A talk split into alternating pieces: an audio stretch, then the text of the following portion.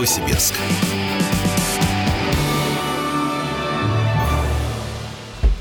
Продолжаем общаться вместе с вами в прямом эфире на радио «Комсомольская правда». Дмитрий Белькевич и Вадим Алексеев. И э, вновь переходим к нашим острым э, темам. И на этот раз разговор пойдет о старте э, процесса по, по делу, делу о взрыве на улице Линейная. Накануне состоялось судебное заседание, первое судебное заседание – и я предлагаю сейчас напомнить э, сути преступления. Давайте послушаем прокурора Новосибирской области, который э, пообщался с радиостанцией «Комсомольская правда». Александр Бучман, ему слово.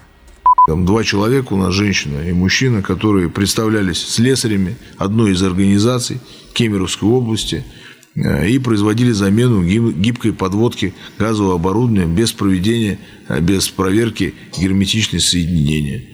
Вот. Поэтому эти данные лица были установлены. То есть они оказывали услугу, оказывали услугу, не отвечающим требованиям безопасности. Они приходили, вводили людей в заблуждение, то, что вообще эта услуга нужна, что они являются у них э, специализированной организацией, которая производит замену оборудования. Вот люди, соответственно, им верили, и э, они производили замену. Работы производили ненадлежащим образом, с нарушением правил безопасности, что, соответственно, повлекло смерть такого количества людей. Они меняли шланги и не проверяли их герметичность. То есть газовый шланг, они производили замену газового шланга после соединения плиты с газовой трубой, а герметичность не проверяли. Не проверяли.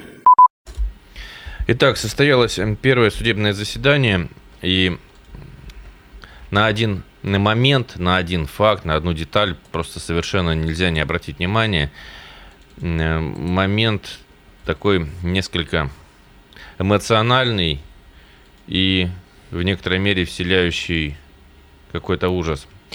Э, мужчина, который потерял в, во взрыве жену и ребенка, пришел в футболке, на которой изображение этого дома.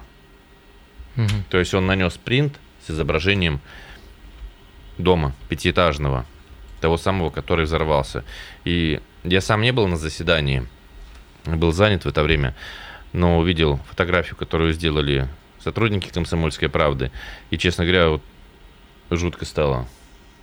Не, вот ну, от конечно, этой картины. Нет, Вадим, это разумеется. Это большая трагедия на самом деле. И когда э, речь идет о судебном процессе, Понятно, конечно, что есть какой-то э, срок, который запросит гособвинение. Понятно, что предусмотрена санкция статьи, э, она предусматривает также определенный срок.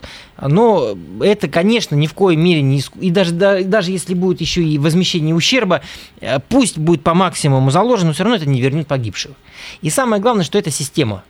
Понимаешь? Самое главное, что это система. Ведь были же потом многочисленные проверки, и выявили-то они что? Что много таких организаций, которые занимаются подобного рода деятельностью и не э, делают это а, безопасно. Ну, мы даже и без проверок мы понимаем, что таких организаций много, и они, в общем-то, я думаю, и дальше будут промышлять.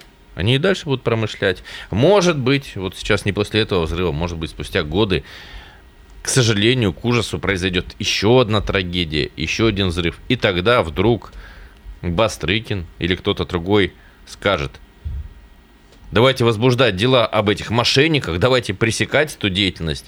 И тогда правоохранители спохватятся и увидят в состав э, в деятельности подобных отморозков, мерзавцев, подонков, тварей, Знаешь, которые впаривают эти услуги. Да, даже если бы взрыва не было, это мошенничество массовое. Массовое мошенничество. Но безнаказанное. Вот именно как мошенничество, вот эта деятельность, она остается безнаказанной.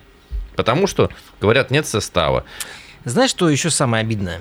Я тебе скажу. Я просто вспоминаю, э, тут с трудом, конечно, но можно провести некую параллель, аналогию с случаем в Зимней Вишне.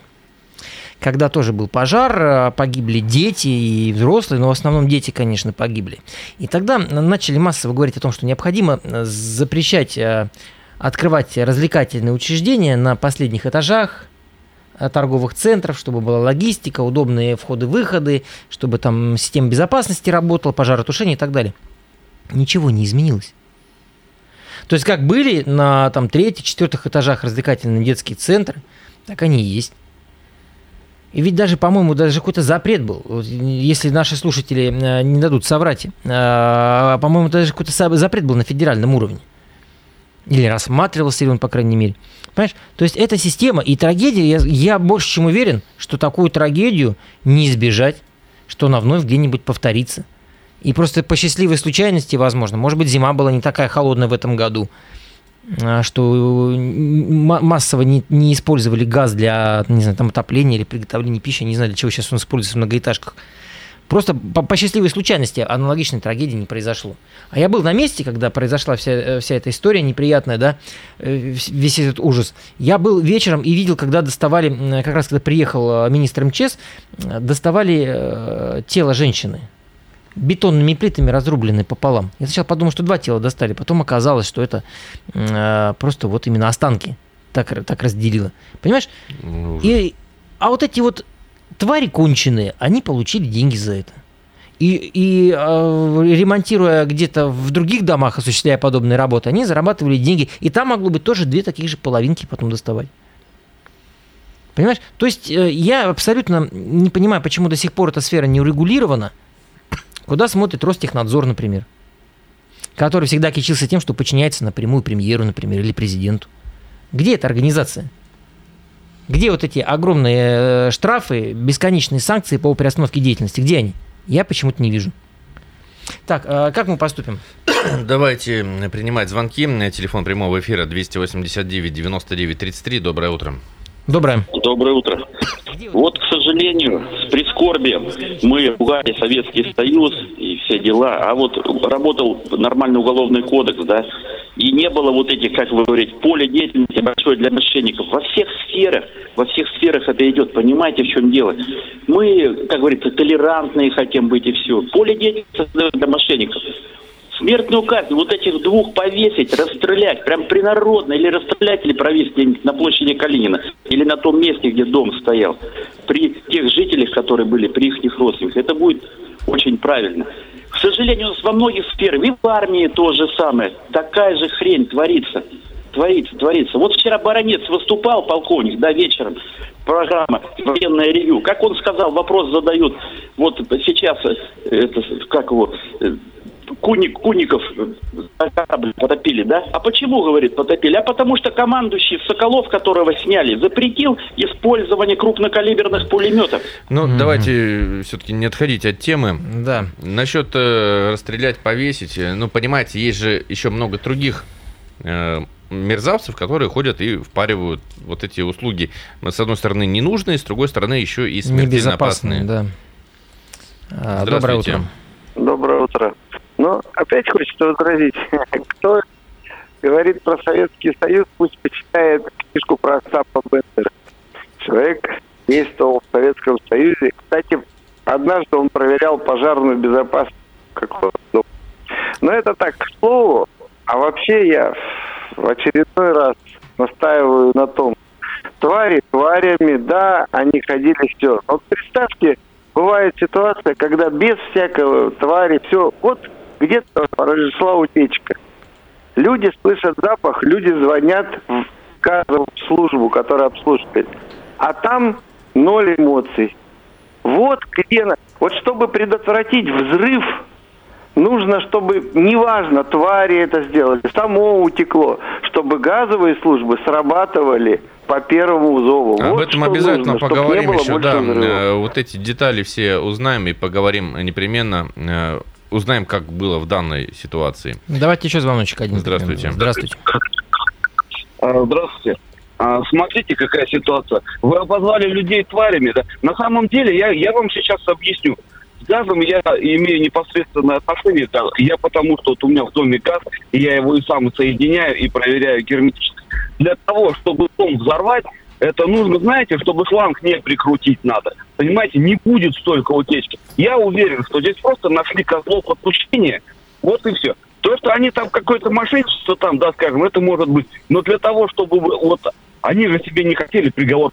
Что вы думаете, они специально ходили, что ли, дом взорвать хотели? Нет, я, Нет, думаю, я думаю, что они не только мерзавцы, но они, возможно, еще тупые, вот и все. Как, как это зачастую бывает. А тварями я их назвал именно э, сейчас не, даже не, не в контексте того, что погибли люди, а в контексте того, что они ходили и обманывали. Это же серийное преступление. Ну, не признают преступлением, да, не видят состава. Но хорошо, хорошо серийная деятельность по, по обману людей. Хорошо, подожди, вот, вот он сказал, да, наш радиослушатель, они же не хотели дом взорвать. Ну, ну обмануть-то да, они хотели. обмануть не хотели, и причем э, они хотели нажиться да, при этом. Э, и заведомо зная, что работу делают они некачественно допустим, они не являются там э, квалифицированными профессионалами в этом, в этом да, угу. это уже нарушение закона. А незнание э, закона от ответственности не освобождает. И тут нужно, понимаешь, я бы вообще статью переквалифицировал иначе. Убийство двух и более лиц. Вот тогда бы, может быть, совсем по-другому подумали те, кто занимается и стоит за вот этим бизнесом. Я думаю так. А, нам нужно прерваться будет на небольшую рекламу, после чего мы вновь окажемся в нашей студии и продолжим общаться вместе с вами. Телефон прямого эфира 289 99 33.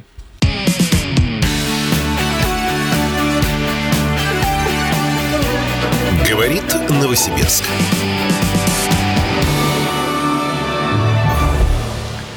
Прямой эфир. Дмитрий Белькевич, Вадим Алексеев. В Новосибирске э, начался суд по делу о взрыве на улице Линейной. Э, телефон для ваших уважаемые радиослушатели, комментариев 289 99 33, что вот меня, я так понимаю, Дмитрия тоже возмущает в этой истории, что э, ответственность есть за гибели людей, за оказание услуг, которые повлекли смерть людей, некачественных услуг. Угу. Но, в принципе, ходить и впаривать ненужные услуги, в данном случае это было замена газового оборудования, это можно.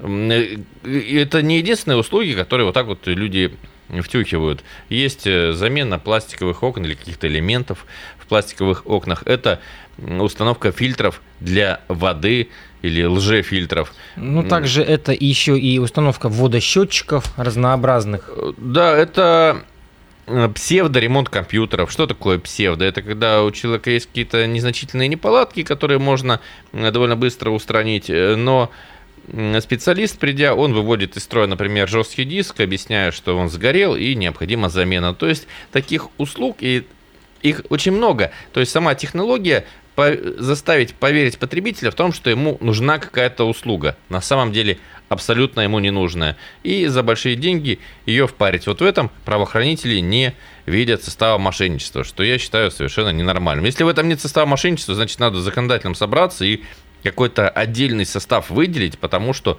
это обман, это наживо на людях, это общественно опасно, это плохо, это мерзко. То есть странно, что этим можно заниматься. И мне совершенно странно, что этим можно заниматься, что это законно. Я никак этого не могу понять. Понимаешь, э, а, возникает еще такой вопрос. А, законом, допустим, это не запрещено, занимайся, но тебе самому-то не противно. Ты вот не чувствуешь, как говорится, тебе не впадлу вот этим заниматься? Ну, это же преступники.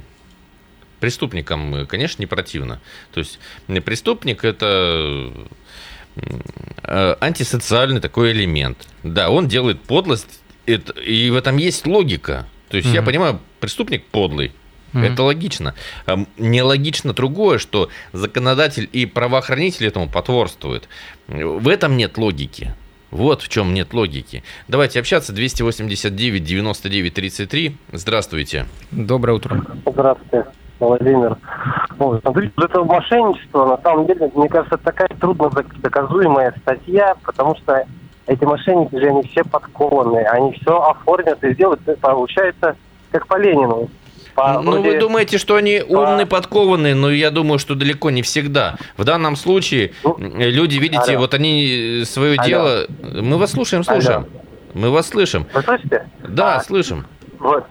И вот я что хотел сказать-то. То есть, ну, подкованные, но все равно они как-то юридически могут все оформить, что, то есть, как бы, хрен придерешься. И то есть, по факту, получается издевательство. Мне кажется, вот статью нужно изменить так, что вот если пишет коллективную, коллективное заявление, допустим, человек 50 на человека, что вот он мошенник, то презумпция невиновности э, должна переставать действовать. И это он уже должен доказывать, что он не мошенник. Неоднозначный абсолютно вопрос. У нас презумпция невиновности зачастую в принципе не действует, даже если и не 50 потерпевших. Но я бы больше с вами подискутировал на другой аспект. Вы сказали, что мошенники, они подкованные. Ну, простите. Ну, а, а куда смотрят следователи? Они еще менее да, подкованные? Следователи не подкованные, что ли? Следователь, он учился, он учился, э, он изучал в том числе оперативно-розыскную деятельность. Хоть следователи этим не занимаются, но он ее изучал, конечно же. И опер, а опер тем более изучал. Э, они изучали э, кодекс, они изучали много чего, психологию, психологию и так далее, и так далее. Числе, конечно. Более того, сказать. более того, у них в руках, у правоохранителей, у них же в руках еще техника, технологии полномочия. То есть они могут допрашивать. Самое, самое главное, даже не техника и технология, а полномочия. полномочия. За ними стоит закон, который дает им возможность а, проверить человека, а, проверить его действия, дать им а, правовую оценку. Правовую оценку. Они могут проводить экспертизы, они могут допрашивать и так далее. То есть у них много всего, кроме того, что они подкованы, у них колоссальный этот огромный ресурс, которого нет у мошенника. Да, ну, а, но мошенники пользуются той самой пресловутой презумпцией невиновности и зачастую плохо отработавшие органы предварительного следствия э, приводит вот эта вся история к тому, что э, преступники могут оказаться на свободе. И это тоже не, неоднократно истории эти случались. Вот. Поэтому э, то, что здесь в законе, в, в принципе, в федеральном законодательстве есть пробел, который позволяет вот таким вот э, нечистым на руку дельцам наживаться на, на обычных россиянах, это прям очевидный факт. Но еще раз говорю, ладно, это компьютер. Я понимаю, там э, нету состава такого, который угрожает жизни и здоровью человека. Но когда речь идет об оказании вот таких услуг, которые прямым образом могут э, сказаться на жизни десятков и сотен людей, но это совсем другое. И это нужно регламентировать. Доброе утро. Здравствуйте. Доброе утро, здравствуйте. Александр меня зовут. Ну, я хочу что сказать. У нас, как говорится, рыба-то сгнила с головы. У нас вот эти органы лев, лево, э, правоохранители, левоохранительные, они же сами есть сплошь и рядом все преступники. Во-первых, они бездействуют, и, и, и жулики все это знают отлично, что они будут бездействовать. Поэтому, а как говорится, вседозволенность порождает полный беспредел, как говорится. Если у нас прокурора посадили за, за то, что он воровал, то что говорить про остальных-то? Все они есть преступники, они ну, не все. Чтобы знать, не что все, все преступники, преступники, нужно достоверно знать про каждого. Да. И, иначе это абсолютно голословное утверждение. И, конечно, я уверен, что не все преступники. Здравствуйте. Здравствуйте. Доброе утро, Вадим. Дмитрий, Роман вас беспокоит. Э, вы знаете, я с вами абсолютно согласен, но хотел бы возразить э, вот предыдущему звонившему, что все милиционеры это жулики. Абсолютно неправда. Э, во-первых, хотел сказать, что такие, такие явления, как жульничество, мошенничество, воровство, проституция и прочие негативные явления, они всегда были и, к сожалению, будут. Искоренить мы их никак не сможем. Даже вот э, в жесткие сталинские времена все равно были люди, которые это, этим занимались. Ну, я думаю, нужно стараться минимизировать тем, чтобы повышать деятельность самих граждан. Ну, а вот как так получается, что мы рассказываем о всевозможных преступлениях, а люди все равно попадаются. Ну вот взять даже более массовое телефонное мошенничество. Но мы же рассказываем об этом несколько лет, причем часто. Часто. Ну, как, как только это вот началось, это явление, это где-то с начала 2000-х годов, как только массово пошли сотовые телефоны, угу. вот с тех пор и пошло телефонное мошенничество. И мы с тех пор уже, вот скоро будет лет 20 уже, да, как мы об но этом про говорим. современный вариант, про современный вариант года 4-5 тоже рассказываем. Регулярно, регулярно. Попадают. Рассказывают другие СМИ, рассказывают. Я знаю, что в МВД, в прокуратуре еще там памятки какие-то делают. Ну, то есть рассказывает колоссальное количество СМИ, рассказывают э, интернет-паблики и блогеры, рассказывают правоохранители. Этой информации просто необъятно вокруг. Как люди попадаются. Ну, хорошо еще, я пойму, когда попадаются на какую-то новую уловку. Вот мы сегодня рассказывали, там ребенок попался. Это можно понять. Ну, ребенок, да. Взрослые-то люди как попадаются? Как это происходит? Как людям доносить информацию, если люди не внемлят? Я не понимаю. Давайте дальше общаться. Здравствуйте. Доброе утро. Говорите. Ой, понятно. А, а если бы они не ходили, взорвался бы этот дом? Следствие установило непосредственную связь. Причинно-следственную связь, да. да. То есть э, позиция следствия, ее озвучил у нас прокурор, что заменяли некие шланги, не проверяли герметичность и допустили утечку. Именно они, именно те, которые ходили. Но теперь, конечно, суд должен еще это подтвердить, либо опровергнуть. Угу. Здравствуйте. Доброе. Здравствуйте, Андрей меня зовут. А, ну, у нас общество, конечно, оно доверяет очень сильно. Они никогда документы не проверяют. Эту сферу нужно вообще отдать там облгазу или горгазу, чтобы не было... А у них, у них были документы, документы были. Документы ну, были. Это, а понимаете, вот сам вот этот дом, почему газоанализаторы не сработали, если утечка была куда-то в диспетчерскую, в, в, в большую не, не, не пошел сигнал? Ну, поэтому тут такой спорный момент. Они выгораживают горгаз. Про них вообще ничего говорят. На их участке это случилось. Угу. Все это произошло, но они это умалчивают. Вот. Давайте мы вот эти вопросы, вы не первые задаете, мы возьмем их обязательно на вооружение и разберем. Сожалею, что мы до сих пор не разобрали, действительно, это ну, справедливые как, ну, вопросы. Ну, в любом случае, процесс идет сейчас, и все эти сведения, они будут так или иначе в рамках э, прения сторон, озвучены, и показания свидетельские, в том числе экспертов но... Ну. газовой службы официальные, тоже будут э, но, но заслушаны. Мы расскажем, да, уважаемые радиослушатели, я хочу сказать, что вы правомерно эти вопросы задаете, мы во время процесса или не ну во время процесса, мы выясним да. и обязательно расскажем. Но на скамье подсудимых оказались не сотрудники э, Межрегионгаза, а сотрудники вот этой организации, которые проводили работы в конкретной квартире. И по мнению следствия, что именно и привело к э, трагедии. Я еще один такой момент коротко скажу. Э, неважно там, какую услугу ты оказываешь, э, замена там э, труб, счетчиков, э, компьютера, или даже ты на такси ездишь. Делать надо все честно. Делать надо все по закону. И э, если у тебя не работают, даже в такси, если у тебя не работают фары, не вези пассажиров. Это опасно. Ты заработаешь деньги ну, до, до первого серьезного ДТП. Поймите в конце концов, что прибыль, какая бы она ни была, она никогда не стоит человеческой жизни. Дмитрий Белякевич, Вадим Алексеев. До свидания.